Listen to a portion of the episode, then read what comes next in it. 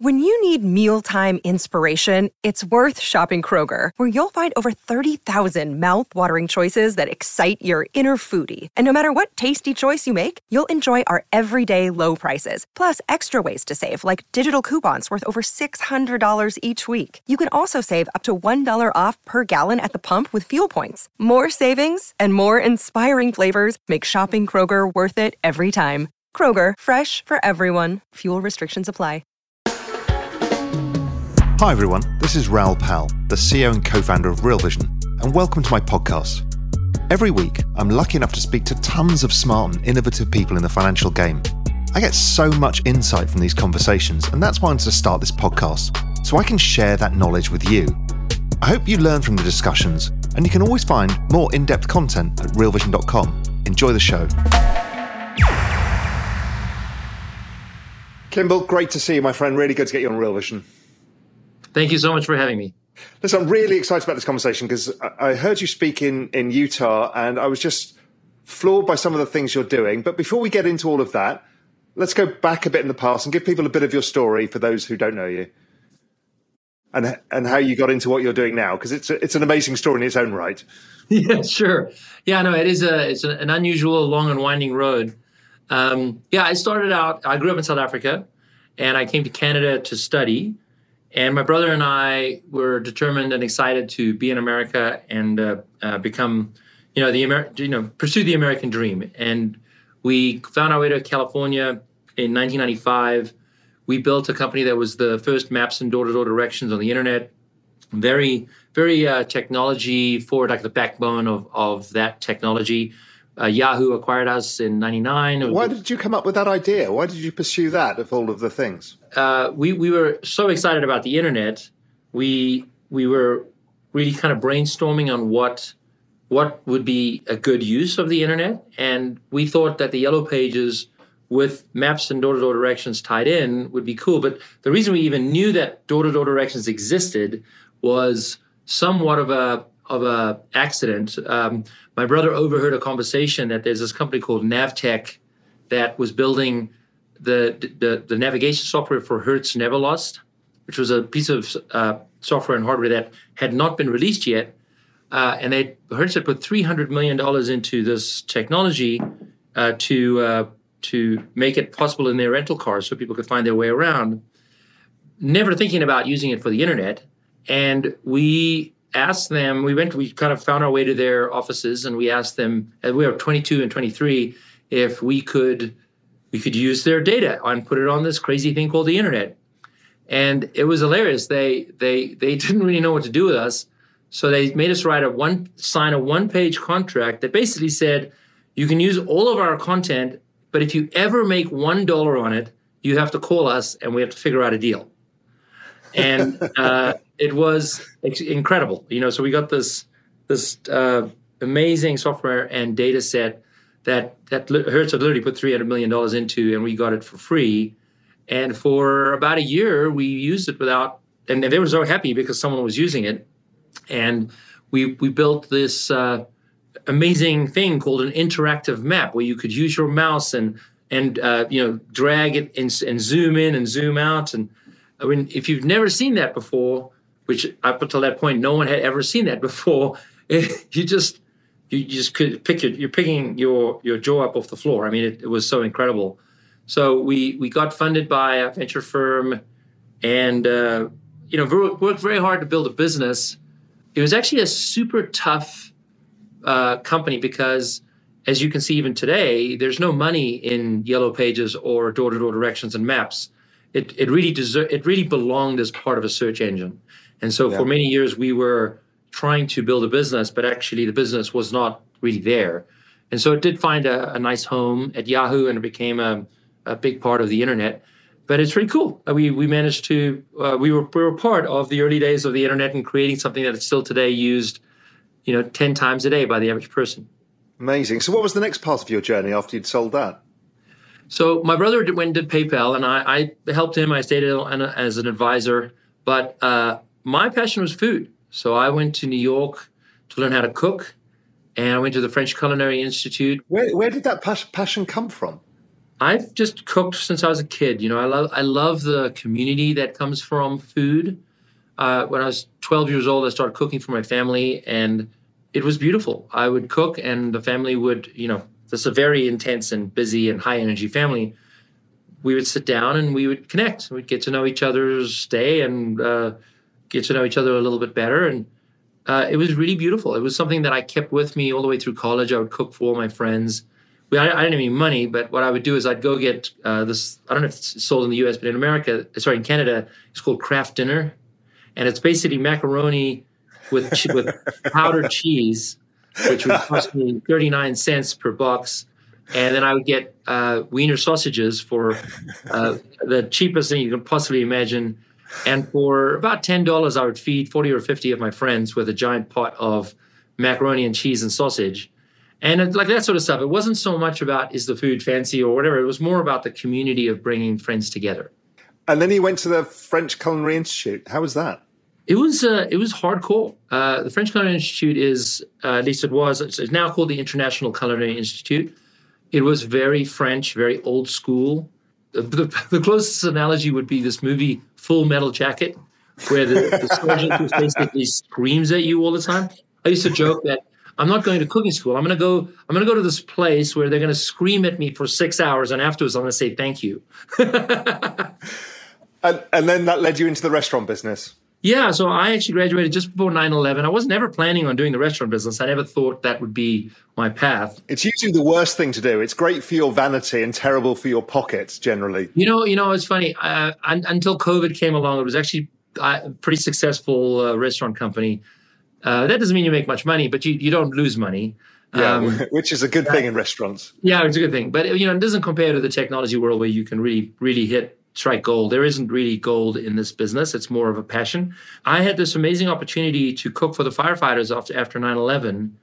And that's where I sort of realized, wow, this is this is really powerful. This is uh, the the connecting to people people to each other through food it was almost like I just couldn't not do a restaurant. It was uh, I had all the skills. I, I, I felt the love of it, and so I, I, did a road trip around the U.S. I didn't want to do it in New York, and I did a road trip around the U.S. with my wife at the time, and found this town Boulder, which I think is I'm still here 20 years later. It's the most beautiful place to live in in the country. Opened a restaurant called the Kitchen. The, the farm to table was a concept that sort of came about in the 70s, but but no one had really figured out how to how to systematize it. And so it really just it was there a couple of restaurants, Chez Panisse in California, there's one in London. It really wasn't really a thing. And my co-founder Hugo Matheson uh, came from this restaurant in London called the River Cafe, which was another farm to table restaurant from the 70s. Which is a great one of my favorite restaurants in the world. One of the most amazing restaurants. And he challenged me to say, hey, why don't we try and do this in Colorado? And we talked to farmers. We said, hey, this is what we want to do.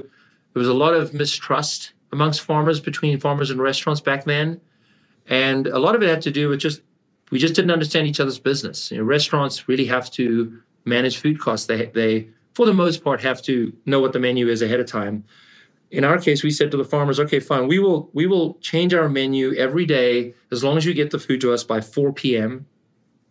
And then we will rewrite the menu based on whatever you're growing, but you have to give us a price that makes sense and and that was very attractive to the farmers because they always had extra produce. Uh, a lot of the food waste actually happens on farms, and by saying that to, to, farmers, whatever you have, we you bring it over. We'll you know we'll figure out a price, but it's fair price. But we'll take whatever you've got, and it worked so well for for a long time. It didn't scale because, of course, that that is very hard to scale. But what I started working with them on was why don't I set you up with email? Why don't uh, I encourage you? I didn't buy them a computer, but they didn't have computers I was like, you might want to get a computer. Here's how it could help you. And uh, this 2004, right? So even though it was 10 years after the internet, farmers just didn't have computers. There were no smartphones. And now, almost 20 years later, all of our farmers and all many of the farmers around the country now are part of proper supply chain systems, and so they're able to grow amazing food for local restaurants. And farm to table has become a movement that that uh, we really help kickstart, which um, we're really proud of. Amazing. And what led you then into learning gardens and that whole idea? Because it's an extension, you know, this is a journey and it's very clear that it's a journey that you're going through. So the next part, you obviously read about farm to table, realize that people can grow food. How does this next idea come into your head? So we had a we had a, an employee of ours named Bryce Brown at the kitchen who who said that uh, many of the kids in, in Boulder don't have any understanding of food. His, his, grandfather worked works in New Zealand, or at the time worked in New Zealand on, on school gardens, and he asked if we would support him to to do that. Not 100% from the kitchen, but the kitchen would would provide philanthropic funding, and I would as well. And he would go raise money from other people, and he created a a nonprofit in Boulder called the Growe Foundation. And for a few years, we we funded him on that, and, and I joined his board.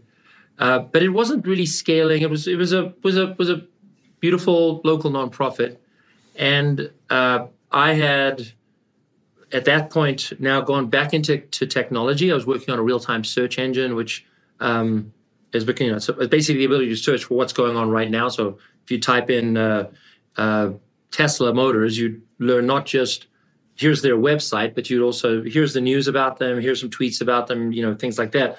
So it was a company I was building in, in the 2000s. But I'd left food and I was pretty unhappy that I'd left food. I was, again, there was much more, much better chance of making money, but it was not my passion. And uh, an incredible, probably worst and best thing that ever happened to me. I went down a ski hill in 2010 on an inner tube. It was a, children's run, so not supposed to be dangerous. And the tube flipped. I was going 35 miles an hour. I landed on my head. I ruptured my spine at C6 and C7, Ow. And I was paralyzed for three days. Wow! And I had um, a real, real come to Jesus around my life. You know, just this uh, fact that I was putting all of my energy into technology, clearly useful stuff. I mean, don't get me wrong; it was good, the good things, but but it's just not my passion. And uh, what I decided in that hospital if, if I was going to be okay. And the doctors were, by the way, saying, You're paralyzed, but this is a way, way you were broke your neck, we can fix you. So they were telling me I would be okay, but I obviously was hard to grok that when you can't move your body. And um, I just told myself that if I if I did survive this, I would uh, I would focus on food and focus on kids and food in particular, helping kids connect to food. And so when I got out of uh, it was two months of uh, being horizontal. Um, when I got out of that, I talked to my co-founder Hugo and to Bryce, who was running this nonprofit, about, hey, could we do something that's more scalable and reaching many, many more schools? And so this concept of the learning garden, um, my wife at the time, Jen Lewin, designed this incredible modular system that we could build in a factory and build thousands a day if we wanted, if the funding was there. And uh, it would be easier to teach in. It would be ADA accessible. It would be uh, have the irrigation built in. So it's very, very sophisticated system. And uh, uh, in the process, you know, Bryce decided he just wants to focus on Boulder. So I decided, well, I'll just do it outside of Boulder. And we created a nonprofit called Big Green. And from 2011 until COVID, so 20, 2011 to 2020 or early 2020, in nine years, we built 650 learning gardens across the country. These are 2,000 square foot, uh, $70,000 outdoor classrooms teaching 350,000 kids each day, uh, training teachers on how to do that. It was uh, it was beautiful. And what are you what are you teaching the kids? Primarily science. So what we learned to do was rather than say to a teacher, you have to do something extra in the garden, we said we're going to uh, work with you on your science curriculum and simply show you the lessons that you would, could do outside if the weather is nice and, and you want to do it. And so the teachers didn't have to create new work. They just said, "Oh, this this particular science lesson." Uh, I'm not sure if you know, but in America, we know literally what paragraph on Tuesday, March 27th, the teacher has to be teaching. So we actually know wow. that to that level of detail. That's just built school core, core curriculum in America, and so it gives you the power to build lessons that on a you know that morning we can say, "Here's the lesson." We send them an email. Here's the lesson you could teach in the garden today, designed in conjunction with other teachers. So we had a easily 10,000 teachers in the network designing lessons and sharing them with each other. Uh, and it, um, it was just a beautiful, beautiful program. At Evernorth Health Services, we believe costs shouldn't get in the way of life changing care. And we're doing everything in our power to make it possible. Behavioral health solutions that also keep your projections at their best? It's possible. Pharmacy benefits that benefit your bottom line? It's possible. Complex specialty care that cares about your ROI? It's possible because we're already doing it all while saving businesses billions. That's Wonder made possible. Learn more at evernorth.com/wonder. So, cut to the pandemic. Talk me through your crypto journey because this is where these two worlds of two very different worlds come together in a way that I think is very clever. Um, so talk me through your crypto journey. You know, yeah, talk no, through all of that, uh, and then how this all comes together because it's great. I love it. yes, it's uh, it is a, an amazing, amazing. Uh, what's the right word? Discovery, almost, because it's almost like an invention. An invention. Um, so uh, we we were basically uh, what we were doing prior to COVID is, uh, was now against the law. You're not allowed to uh, do general construction on on school grounds. Still to this day, you're not allowed to do it uh, because you're bringing people from outside of the school into into the into school grounds because of COVID. That's not allowed. Obviously, schools were even closed for a year, a year and a half. So obviously, there's no, no teachers to teach, no kids to teach. So really devastating for for Big Green that we couldn't do what we what we love. And uh, July of 2021 came along. We were expecting to go back into schools, and we were told that it would be another year of not being allowed to be on school grounds. And so it's okay for us to kind of say, we'll take one year pause, but it wasn't really okay to say, we really don't know when this is going to come back, if, if ever. And so we, we changed our model and we said to, to ourselves, you know, we're well supported philanthropically. We have a great, reputation. We've been doing food justice work for 10, 10 11 years at that point. Uh, what if we take a different approach? Uh, why, why don't we try to, instead of traveling to Detroit and building gardens, why don't we try to fund someone in Detroit who could work in schools? And if you're local, you can sometimes get get around the rules because principals will just kind of let you in. But if you're in, if you're a national uh, nonprofit, you just you just can't. And so we we started to reach out to nonprofits to say, hey, would you guys be interested in building learning gardens in schools? Would you be interested in um, training teachers on how to do you know teach science in the garden? Uh, would you be interested in in other forms of food justice? And and we really learned that that the answer was yes to everything. Yes, they would love to build learning gardens, but we also found teachers saying, you don't even need to work with a nonprofit, just fund us directly. We will build it in our school. And so we would send the equipment to the school, and the because uh, if you can't get an outsider to come in, the teacher can do it though because they're they're part of the the school community, and they can bring in the parents to build the garden. So we now send the equipment of the learning garden full setup to a school and a teacher with some funding, and a teacher will um, will put it together in, in partnership with uh, with their facility staff and with um, with with parents. Um, so that was that one thing started to happen, which we thought was pretty cool. But the other nonprofits we were reaching out to were saying, "Well, we don't we don't really feel comfortable doing learning gardens because it's really not what we know how to do." But we do do these other things, and we do these, these other food justice work. Would you be interested in supporting that? And uh, at the same time, I was learning about this concept of a decentralized autonomous organization. Where did you get into that journey from? I want to hear the crypto side of stuff. You obviously must have dabbled and suddenly end up in DAOs. Talk me through this bit, and then we'll bring it all together. You know, it's actually amazing. I had I had never bought a coin. I had never bought an NFT and I was super fascinated with DAOs. So to me, the the Web three world is is not any one of those things. It's kind of like a blend of these extraordinary inventions.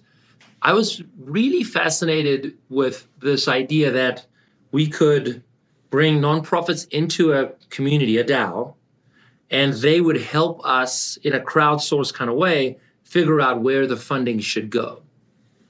And uh, I also have seen a you know a lot of inequity out there uh, in, in and a lot of power disparity, and this was a, a, very cool invention that would share power in a in a very transparent way, but also in a very equitable way. Everyone gets an equal vote, and um, uh, it's also it also scales essentially infinitely. Uh, which is very cool. You don't kind of do something and oh well, it's not going to last forever, but you could do it for a little while. Actually, no. If you do this, it lasts forever. Uh, and uh, that's I was kind of I like that kind of that kind of reminds me of the internet. You know, if you work on the internet, it's and it's useful. It's useful forever. It's it's very cool, and it scales essentially infinitely as long as the internet continues to grow. So, so I, I, I had this uh, friend of mine named Bear Kittay, who, who's a, a Web three evangelist, and he, he and I we were neighbors in in in our, in our home in Baja, and I would have him uh, in you know in my ear about DAOs all the time, and you know his view of the world, or, or many of the Web three people's view of the world, was around some way people could make money or uh, a tool that could be built that would um, would be used by people. And again, it's a business model, it's for profit work. And not, nothing against that. I do a lot of for profit work, but I wasn't really interested in that. I was interested in the nonprofit side. And I also didn't feel comfortable endorsing any coin. So, because that just, it, it just didn't feel right. Um, and so I said, well, what if there's a way we could do a DAO for, for, for philanthropy? And so, in partnership with, with him, as well as a, an amazing DAO architect named Matt Markman, we brainstormed on, a, we built a white paper, and you can go to DAO, dao.biggreen.org, and you can read the, the white paper or the light paper. It's going to be turned into a white paper as we get to the end of this year.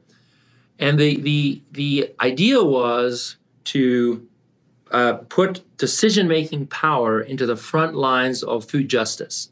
So we would go to nonprofits that are working in the front lines in Detroit or Atlanta or Newark or these tough, tough communities and say to them, join this DAO, the way you join is you have to be funded. You have to receive funding. And once you receive funding, you get to vote on the next, on the people who then get funding after you. You can't vote on yourself.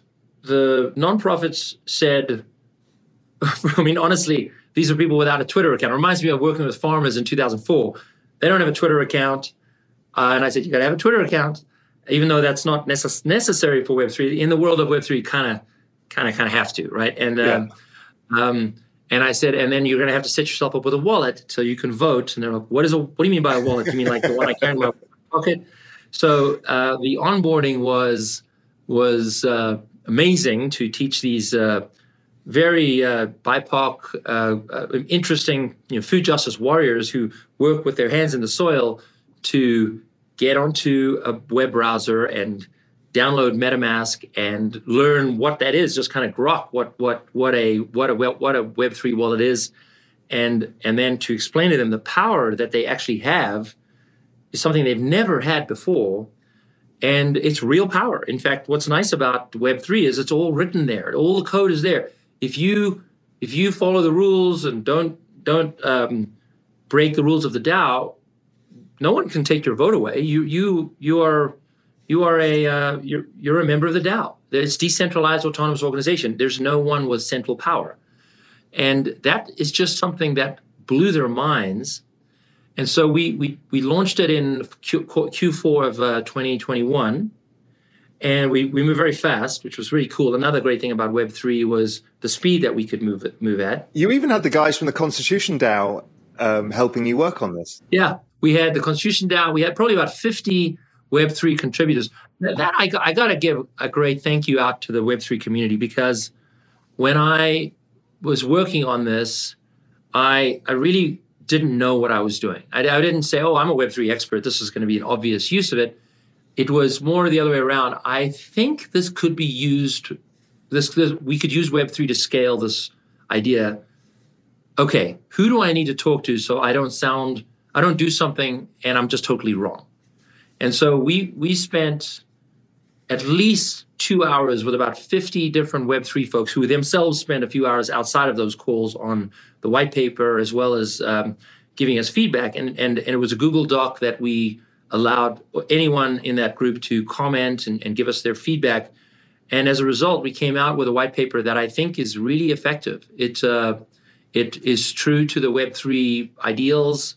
It um, is true to the philanthropic goal of this. This is not a money making DAO. This is a way for a donor to put money to work in a in a way that is that matches their ideology. So explain how it works. So if I come as a donor, it then gets distributed by the DAO, decentralized manner to the individual top um, projects in kind of underprivileged areas, and it's allocated by the people themselves.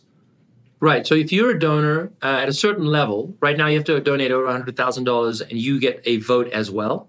Right. Um, but if you're under $100,000, we will start including them as voters uh, once the experiment is over. We're just not 100% sure how to do that.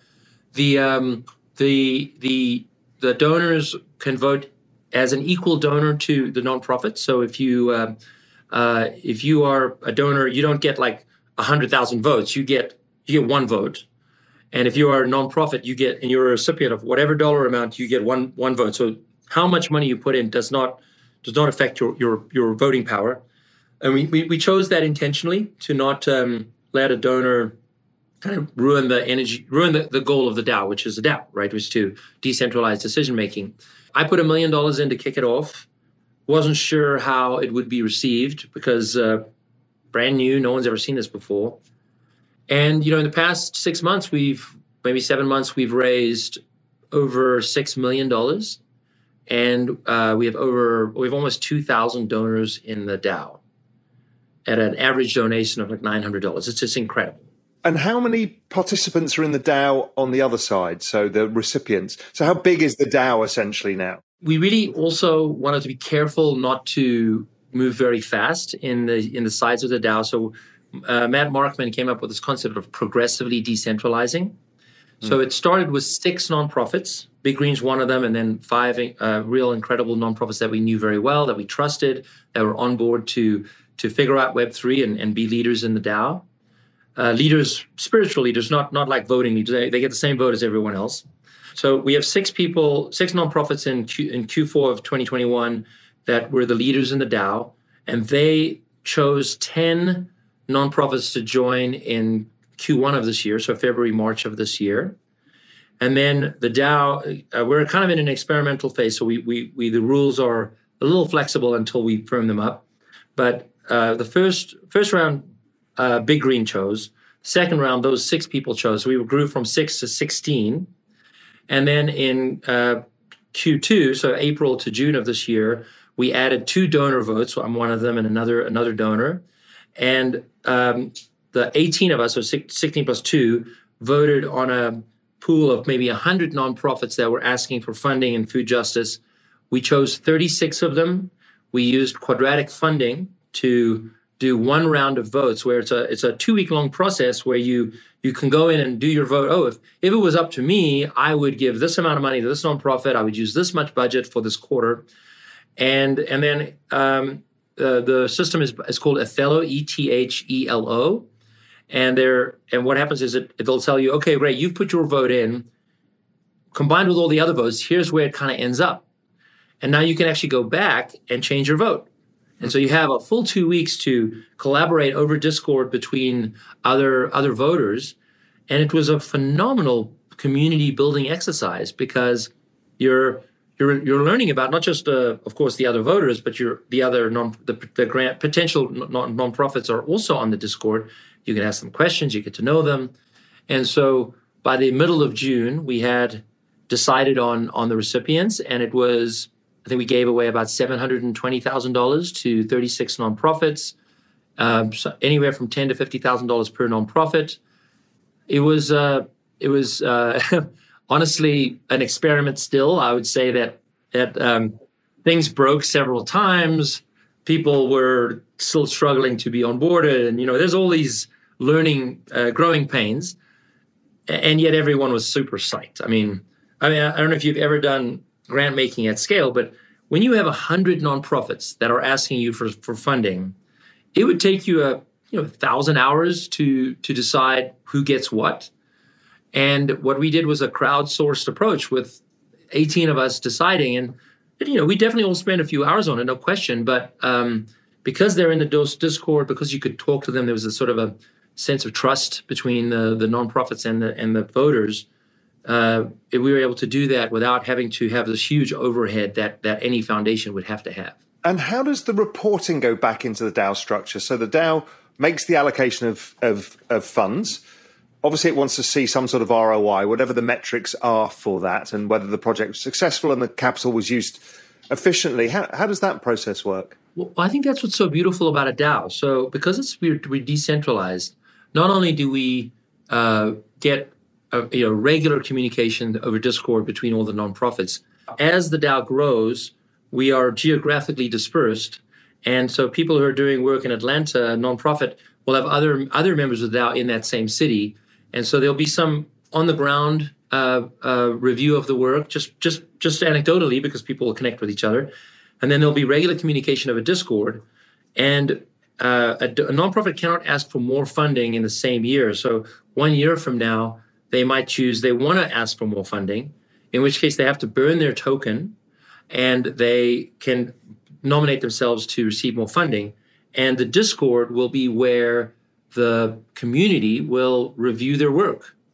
And the nonprofit can choose to put whatever they want up there. Oh, so to get a following year's funding, you need to have another uh, another token in the DAO, and the original one gets burnt. That's right. So you have to, uh, and we we believe that will be a way for the community to evaluate the the nonprofit and decide whether or not they deserve another round of funding. Hmm. Fascinating. I mean, really interesting mechanics. The thing that really hooked me on this is I've been talking about this for a while before I saw what you've done, thinking DAO's are an obvious way for charitable organizations to coalesce all of these ideas from people. Because you think of stuff like World Wildlife Fund, amazing, but it's a decision making hierarchy of which, if we donate any money, we don't really know where it goes, and we feel like you would have no most idea. needed projects don't, and people get frustrated, and it's a whole complicated world of philanthropy, as you know. But this, I think, is scalable for everybody. It really is. It's also transparent. So you might disagree with what the group or the, the DAO decides to fund, but you will know exactly what they funded and where that money went. And you can even make an argument in the Discord saying, "Hey guys, I disagree, and here's my argument." And hey, hopefully we can make a change in the next next round because you're part of the community. Uh, with uh, with traditional funding, uh, Big Green World Wildlife Federation. Big Green was a nonprofit. It still is, by the way. We still do nonprofit work uh, besides the DAO. If a donor provides us funding, uh, and it's the same goes for any nonprofit, you know, we might say, you know, this is going to help support 10 learning gardens, but but there isn't really a, a you know, it really goes into a, a, pool of funding and we we do our best to approximately hit that goal, but it's it's not tangible to the donor, it's not um, transparent to the donor, and it is hierarchical. It, at the end of the day, I'm the CEO of Big Green. I, I decide, and uh, thankfully, people do trust me, but it's way better if there's just total transparency. So there's this concept of trustless in in a DAO that is pretty cool, where you there is of course an element of trust in everything, but what's beautiful about a DAO is you get all of the information and you are asked to participate in the process. There's no better way to, to be informed. And I think it can scale even larger, even for campaigns for big philanthropic organizations, you know, for famine relief or whatever, where the specific needs, it can get allocated, distributed down to very localized levels really effectively in ways that just wouldn't happen by people on the ground who, who know what's needed. I think that this scales extremely well whenever the information on the ground is distributed. So one great example is deforestation. So if you if you try and do uh, support a nonprofit that is trying to stop deforestation, you're going to support someone in uh, I'm making this up in Sacramento, and they work in the Amazon as well. The Amazon is huge, and so if you are expecting a wonderful, good, well-intentioned, good-hearted nonprofit in Sacramento to to do a good job of protecting the Amazon, uh, you're just pretending in your mind. There's no way. But if if you can get people on the ground uh, across the the border of the Amazon, uh, Brazil, Ecuador, Peru, and but get them to join a DAO and say, you're going to receive funding to help figure out where, uh, how to how to protect the forest, how to protect, protect the Amazon, and then you're also going to participate in this Discord, and you're going to let us know how it's going. And together, as a DAO, we're going to protect the Amazon. And you don't need to be in the same geographic location. And you have this incredible scalable technology, a blend of Web3 tokens to Discord to even Twitter, that to me kind of makes up the Web3 ecosystem. Um, you, uh, you can protect the Amazon rainforest effectively, cost effectively, in a transparent way, and in a decentralized way. Because, you know, one of the key things I've always thought about, like, we've got this beautiful little island here called Little Cayman where I've got a house and it's untouched. And it doesn't really appear on big, you know, environmental charities because it's a small little place. But the people who live on that island really care and they will do anything. And with small amounts of funding to regionalize local people, you can make probably a larger difference than a large amount of funding to one thing. Absolutely. Not not only that, the overhead required to so if you're a foundation let's imagine you want to support in fact we have this amazing nonprofit we support in the us virgin islands which is maybe a similar comparison to the cayman islands it's us territory so under the big green is a 501c3 under us law we support us nonprofits. So, that is a united states territory and it, it and qualifies as a 501c3 but they're a small nonprofit. They can't do outreach onto the mainland. They, they, it's very hard for them to be seen from from foundations in america. But a foundation has to spend or is able to spend 15% of their budget on administration. So when they get all of the grant requests, they might give away $100 million a year, but actually 15 million of that goes to overhead. So they only give away 85 million a year. And in addition to that, if you're a nonprofit, you're allowed to spend 25% of your budget on fundraising. So you take another 25% out of that, you're down to under 60 million. So you've lost 40 million in the in the process to give funding away. In a DAO, you have the the we we use a we have a five percent overhead because there is cost, of course, to just managing the DAO, but but none of that cost is the same kind of cost. So the nonprofits who are participating do not need to have a fundraising budget; they need to simply engage in the Discord. Um, in the in the case of the of the DAO treasury, we use crowdsourcing to determine who receives the funding, so we don't need the administration budget either. So we're now working with a much higher a pool of funding, and most of our money goes to the nonprofits versus almost half going to administration on one side or the other. So if you think about that, those folks in the in Little Cayman where you are, if they were to try to receive funding from national international foundations, they would need a huge budget. And the foundation giving them the money would also need a huge budget just to figure out if that's the right recipient. And in a DAO, they're equal they're seen as equals whether they're based in New York City or they're in Little Cayman. Uh, if they're working on the cause, that matters to the to the donors. This episode is brought to you by Shopify. Forget the frustration of picking commerce platforms when you switch your business to Shopify, the global commerce platform that supercharges your selling wherever you sell. With Shopify, you'll harness the same intuitive features, trusted apps, and powerful analytics used by the world's leading brands. Sign up today for your $1 per month trial period at shopify.com slash tech, all lowercase. That's shopify.com slash tech. I mean, it's, it's a really genius idea. So how are you going to let, I mean, you're still going through the learning phase and there's, you know, you're still ironing, ironing out all the wrinkles, but soon the next year or two years, whatever the, the amount of time is, you'll have done something really interesting that needs to be shared with a lot of people.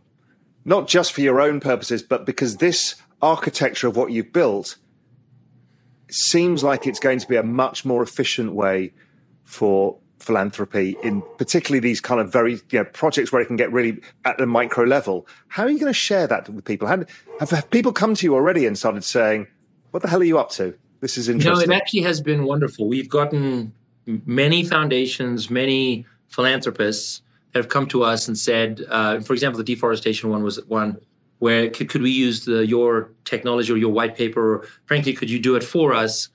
And uh, my answer to them was, uh, really give us a few months, right? Uh, we really want to get through this this uh, experimental phase, and they have uh, they're they're watching closely. Uh, and so our experimental phase ends September 30th. We we have uh, 55 members of the DAO now. This uh, the next voting round has already kicked off, where we're now in the final fourth quarter, essentially of our of our. Because we started we started in fourth quarter last year, so the third quarter this year will be the end of it.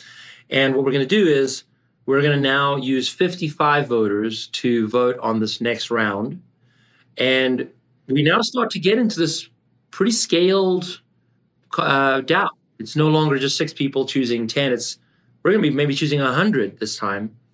And I think that uh, if, if the last quarter is any sign, this next quarter will be very successful and very effective. Um, because we, we know we're very efficient, but how effective are we is, is going to be interesting. It's amazing what you're doing. I think it's a brilliant idea, both with food justice. I'm a huge supporter of that, and also the self sufficiencies of small communities of growing their own foods and some of the things you're passionate about. But then stumbling across this much bigger idea in this that is really possibly going to change philanthropy forever in the ways that so many of us don't like because of how little money goes away and how the decision making process happens and turn it completely upside down to create something supremely efficient while the whole world is focusing on how much can how much money can I make from web3 and can I make money from this token. You said no forget all of that. That's interesting. But here's a technology that can be used in a very different way and can change lives. I think it's brilliant. So well done. Thank you. Thank you very much. I, have also been, I, I got to say thank you to the Web3 community.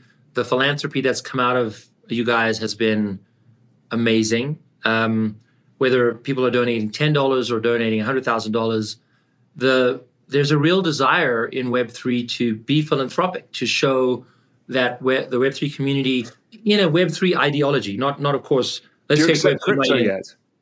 Do you accept crypto yet? Do you accept course, crypto payments? No, we are we are all about it, all about it. Um, and I know we've been accepting crypto prior to doing um, uh, the DAO. To be clear, we love we love crypto, but the philanthropic desire in Web three, what I think the sweet spot we've hit, and anyone who wants to form a DAO like this will will also benefit from it, is that you're asking philanthropists that have done very well from Web three, whatever version of crypto they they have they've succeeded in, and you're saying to them, here's a way to be philanthropic inside of your own ide- ideology. You can do it in a Web three way, and uh, and that that's really how uh, how we've done so well. I think uh, I do believe people care about food justice, but I think the primary reason they've been supporting us is to show that Web three can be used to create a new way of philanthropic giving. And I'm sure you've thought about it, but clearly there's an opportunity for NFTs. Oh yeah, thought, for sure. I mean, I think you know, as a way of fundraising, the way of people showing that they are part of this movement, this organization. An NFT has value for that and gets you to feel like, because as you said, smaller donors don't get a vote. But if they get an NFT to prove that they're part of this, they can create their own communities around this as well. You're absolutely right. We we do have an idea that I won't share right now because it'll be cool to share at the right time. That will be leveraging NFTs in a in a way that is uh, it's a badge of honor, of course, as you just described. They they can proudly say they're part of it, but it's also a way we believe for us to grow internationally. So one of the challenges with our current structure is that when people make a donation, we give them a tax deduction. It's an IRS governed um, uh, treasury, and so it, we really are we're, we're, stuck in the United States. And if we do NFTs, we uh, those NFTs they could be any price. They could be a dollar. They could be a thousand dollars and they're not they're not subject to the IRS restrictions and it would enable us to go to Little Cayman or to the United Kingdom or to other places. So I think we we are pretty excited about um, that you know exploring that path. And also, I love the idea of, and I'm exploring quite a few things like this of your all the donors are like-minded people, but they're not connected to each other. Yeah. But if they have NFTs and there's a way you can connect them. Now, who knows what magic comes out of that? There's magic when you put people together with kind of similar missions in life and they can come from diverse backgrounds, whatever it may be.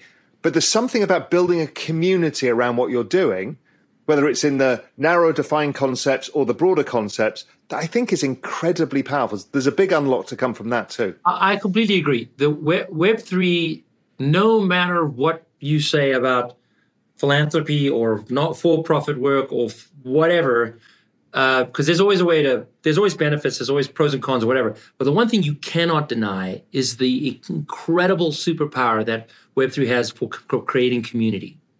It is something like I've never seen before in my life. The community we're creating in the Big Green DAO is just extraordinary. I mean, it's just absolutely extraordinary. And doing that with donors through NFTs is is a great way to continue to build that community. Brilliant. Kimball, listen, thanks very much. And I can't wait to hear back from you in about a year's time to see where this yeah. crazy journey's gone from here. That sounds great. Thank you so much for having me. Yeah, really enjoyed it. Thank you.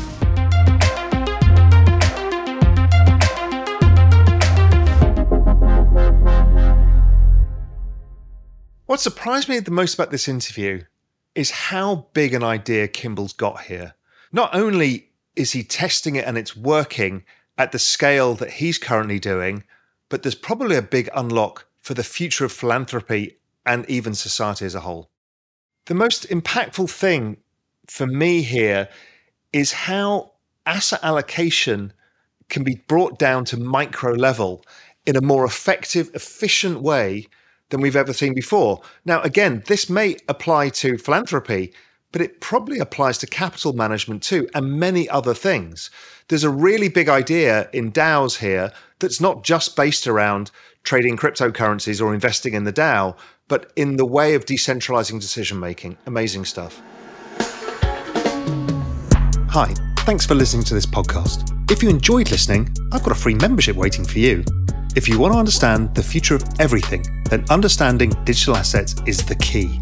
We're not ever going back to a pre crypto world. Blockchain technology is transforming literally everything from communities to healthcare to real estate to, well, everything. That's why in 2020 we launched Real Vision Crypto, the world's premier cryptocurrency and digital assets video channel. Right now, Real Vision Crypto is helping more than 300,000 members around the world understand the biggest wealth creation opportunities in a generation and maybe of all time. And even better, Real Vision Crypto is completely free. All you need to do is input your email address and you get full access to all of the videos and the incredible emails too.